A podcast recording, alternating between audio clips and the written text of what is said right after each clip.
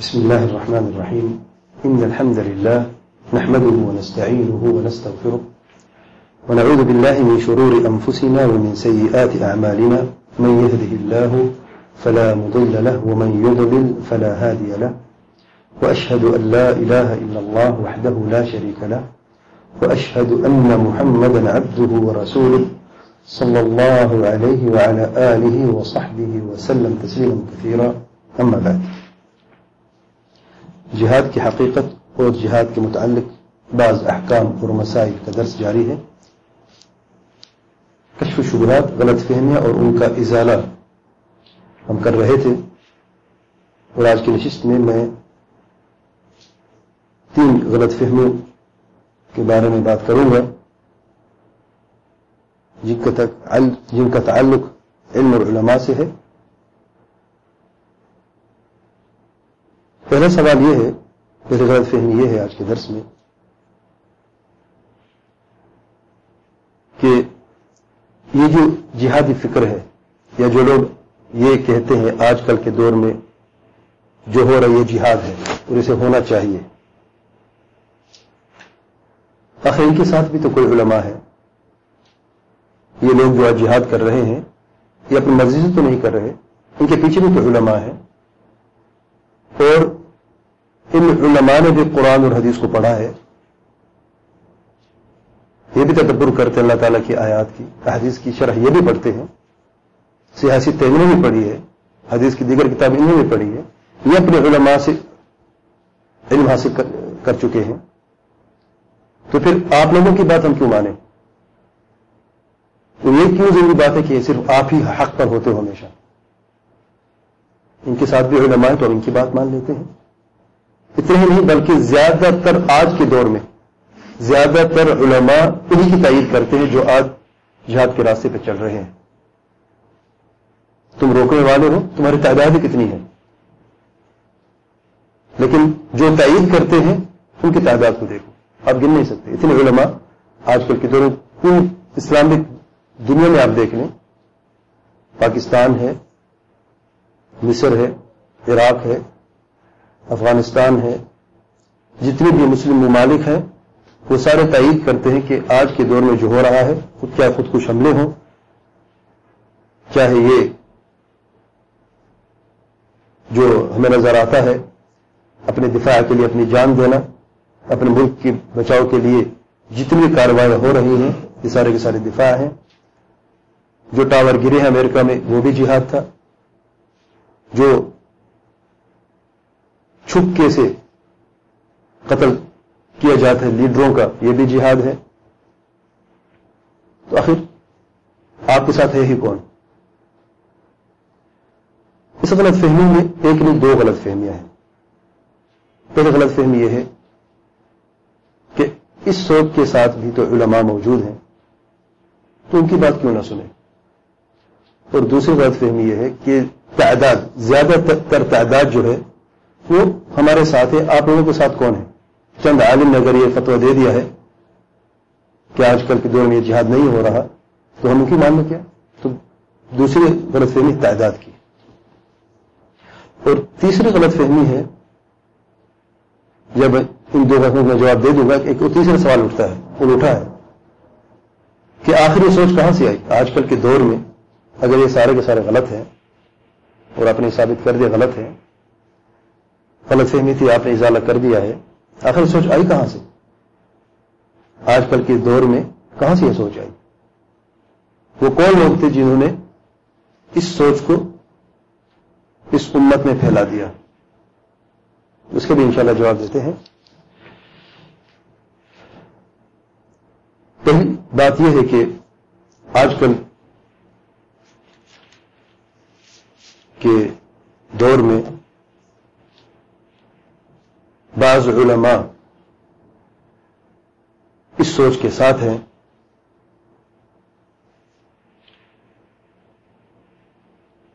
یہ بات درست اس میں کوئی شک نہیں ہے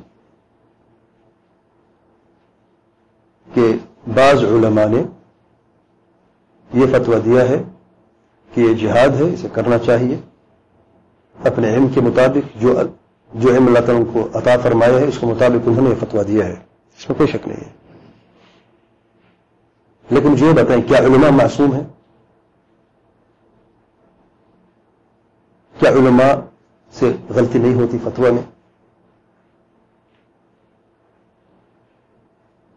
میں زیادہ لمبی بیس اس پہ نہیں کرتا ہوں۔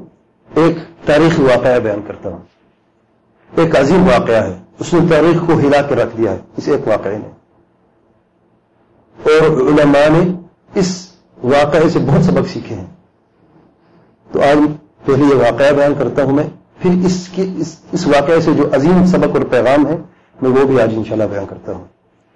واقعہ ہے فطرت ابن اشعف مشہور واقعہ ہے۔ تاریخ کی کتابوں میں یہ واقعہ موجود ہے۔ جس نے دیکھنا ہے مزید، میں واقعہ بیان کر رہا ہوں۔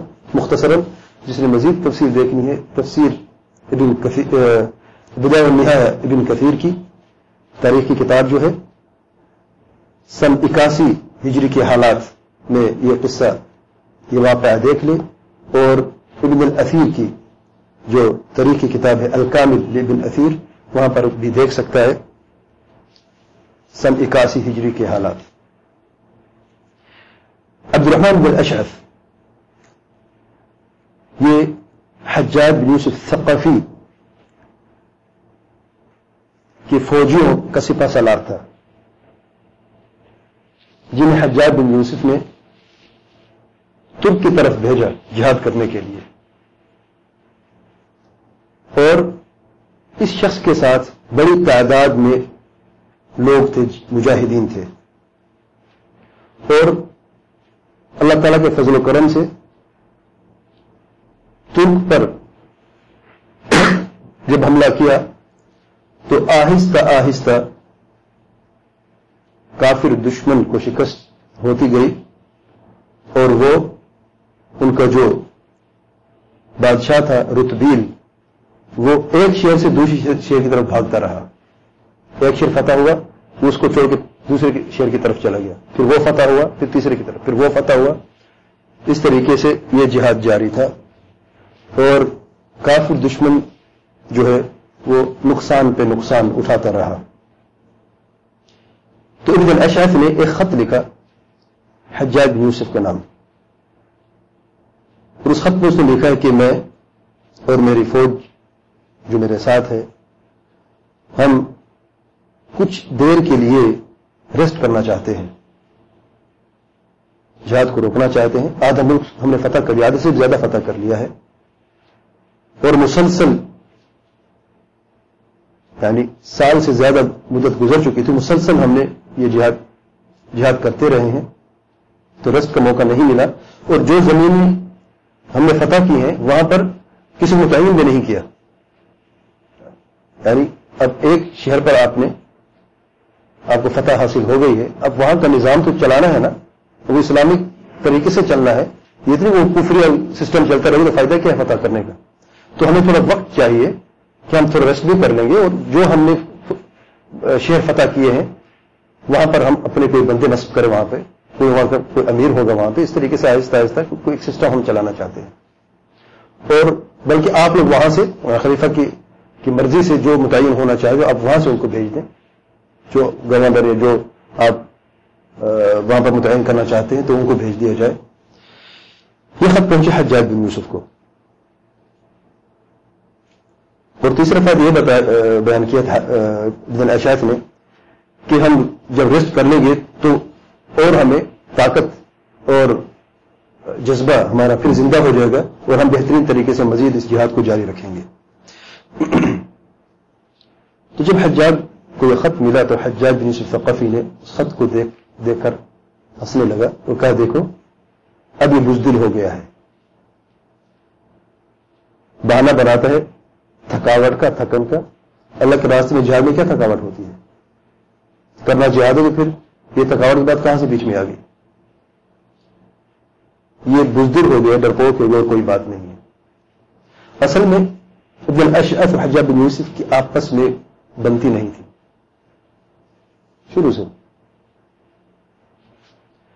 اب وہ اس ٹور میں تھا یا اس تار میں تھا کہ کوئی غلطی براشا سے ہو جائے، وہ بھائی سے پکڑو۔ اور اشعث بھی اسی راستے پہ تھا کہ کوئی غلطی حجاج بن یوسف سے ہو اور میں اسے پکڑوں۔ ایک ذاتی مسئلہ تھا ان کے بیچ میں۔ یہ ہوتا ہے۔ جو سیاست پڑھتے وہ جانتے ہیں۔ بہرحال، تو حجاج بن یوسف نے خط لکھا، جواب میں غصے کے ساتھ کہ تم بزدل ہو گئے ہو، تم یہ باندھنا بناؤ، جہاد جاری رکھو۔ یہاں پر بھی کو غصہ آیا۔ پھر اس نے کہا، میں نے حجاج کی بیعت کو اپنی گردن سے اتار دیا۔ اس کو کوئی بیعت نہیں حجاج کی۔ یہ ظالم شخص ہے۔ گورنر تو بنا بیٹھا ہے، لیکن اس کو اتنی تمیز نہیں ہے کہ وہ کوئی اچھے الفاظ بھی کبھی استعمال کرے۔ اور جب ہم کر رہے ہیں، وہ اتنے دور بیٹھ کے مزے کر رہا ہے، اس کو ہمارے حالات کو کیا پتا کہ ہم ہمارے ساتھ کیا بیت رہی ہے۔ الٹا اس طرح کے خط لکھ کے ہمیں کہتے کہ ہم بزدل ہیں، ابھی مزہ اس کو چکاتے کہ بزدل کون ہوتا ہے۔ جتنے بھی ساتھی تھے، انہوں نے بھی بیعت سے انکار کر دیا کہ حجات کی ہمارے گردن کوئی بیعت نہیں ہے۔ اور ابن اشعف ابن اشعف کی بیعت کر لی۔ الرحمن بن اشعف کے ساتھ اس کا والد بھی تھا، شاعر بھی تھا وہ۔ والد شاعر تھا۔ تو اس نے ایک شعر پڑھا۔ کہ ہماری مثال حجاج کے ساتھ ایسی ہے، جیسا کہ ایک شخص نے کہا کہ اپنے غلام کو گھوڑے پہ سوار کر دو، اسے بگا دو ریس میں۔ اگر وہ ہلاک ہو گیا تو ہلاک ہو گیا، غلامی ہلاک ہو، تمہارا کیا گیا؟ اور اگر وہ جیت گیا تو پھر کسے ملتا ہے، غلام کو ملتا ہے۔ اس کے مالک کو ملتا ہے۔ ہم ابھی تک ہم تکلیفیں اٹھا رہے ہیں، ہم اس راستے پہ نکلے ہیں۔ فتح ہو رہی ہے تو اس بادشاہ کی اور جو وہاں پہ بیٹھا ہے، تو ہمیں کیا ملا اس سے؟ تو ایسی باتیں بیچ میں آنے لگی۔ دیکھیں شیطان اپنا کام کیسے کرتا ہے۔ بہرحال اشرف کی بیعت ہو گئی، لیکن خلیفہ عبد الملک بن مروان کی ابھی تک بیعت جاری تھی۔ ان کی بیعت کو اپنی گردن سے نہیں اتارا۔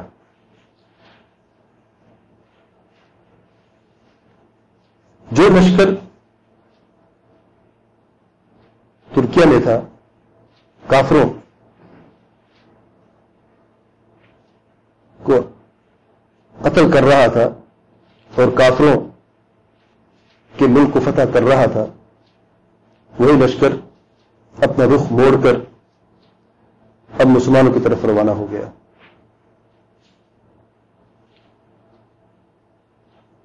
اور یہ مشن تھا ان کا کہ ہم نے حجاج کو ہر صورت میں اس سیٹ سے اتارنا ہے، چاہے اسے قتل کیوں نہ کرنا پڑے۔ بس، ہمارا ایک مشن ہے۔ یہ شخص ظالم ہے، اس کو اس کرسی پر بیٹھنے کی کوئی اجازت نہیں ہے۔ یہ حقدار نہیں ہے اس کرسی کا۔ تو راستے میں چلتے چلتے پھر شیطان اپنا کام کر دیا۔ انہوں نے کہا، دیکھو، تم جہاز کو تو اتار چکے ہو، اپنے گردے سے بیعت نکال چکے لیکن حجاج کو نصب کس نے کیا؟ گورنر کس نے بنایا؟ خلیفہ نے بنایا۔ تو خلیفہ جانتا تھا یہ ظالم ہے، پھر بنایا کیوں؟ اس لیے تو خلیفے جو خلیفہ بن مروان ہے، اس کی بیعت بھی اپنی گردن سے نکال دو، اور راستہ نہیں ہے تمہارے لیے۔ ان کے بعد بالکل درست ہے۔ تو خلیفے کو بھی خلیفے کی بھی بیعت اپنے گردن سے اتار دی۔ جب خلیفہ بن مروان کو یہ پتہ چلا کہ وہ فوج اس کی طرف آ رہی ہے، تو ظاہر اس نے بھی اپنی حفاظت کرنی تھی، اپنا دفاع کرنا تھا۔ اس نے اپنی فوج جو موجود تھی، اس کو تیار کیا۔ اور سب سے آگے کون تھا؟ حجاج بن یوسف۔ تو لوگ فتنے میں پڑ گئے۔ لوگ جانتے تھے کہ حجاج جو ہے ظالم ہے اور اس سے تنگ تھے۔ تو بعض لوگوں نے اس فطرے میں حصہ لیا۔ علماء نے بھی، بعض علماء نے، تابعین نے اس فطرے میں حصہ لیا۔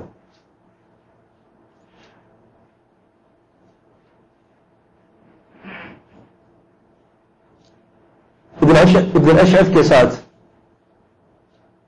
تینتیس ہزار گھوڑ سوار تھے اور ایک لاکھ بیس ہزار فوجی تھے اپنے پاؤں پہ چلنے والے، پاؤں پر چلنے والے۔ تینتیس ہزار گھوڑ سوار تھے اور ایک لاکھ بیس ہزار یعنی ڈیڑھ لاکھ فوج تھی۔ ڈیڑھ لاکھ کا لشکر تھا۔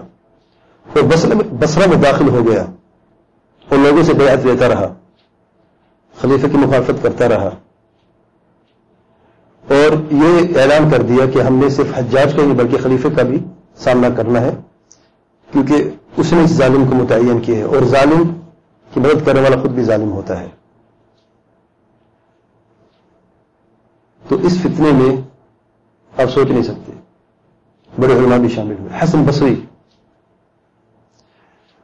عامر الشعبی، مالک بن دینار، سعید بن جبیر جیسے عظیم ہستیاں شامل ہوئی اور لوگوں کو خلیفے کے خلاف تیار کرنے میں آگے آگے تھے۔ عامر بن شرحب شہبی کا یہ نعرہ تھا، ان کے خلاف جہاد کرو، جنگ کرو، کیونکہ یہ ظالم ہے انہوں نے ضعیفوں پر، کمزوروں پر ظلم کیا۔ نماز کو قتل کر دیا، اپنے وقت پہ نہیں پڑھتے، دیر سے نماز پڑھواتے ہیں۔ اور لوگوں نے ایسی باتیں سن کر علماء تھے، ان کا ساتھ دیا۔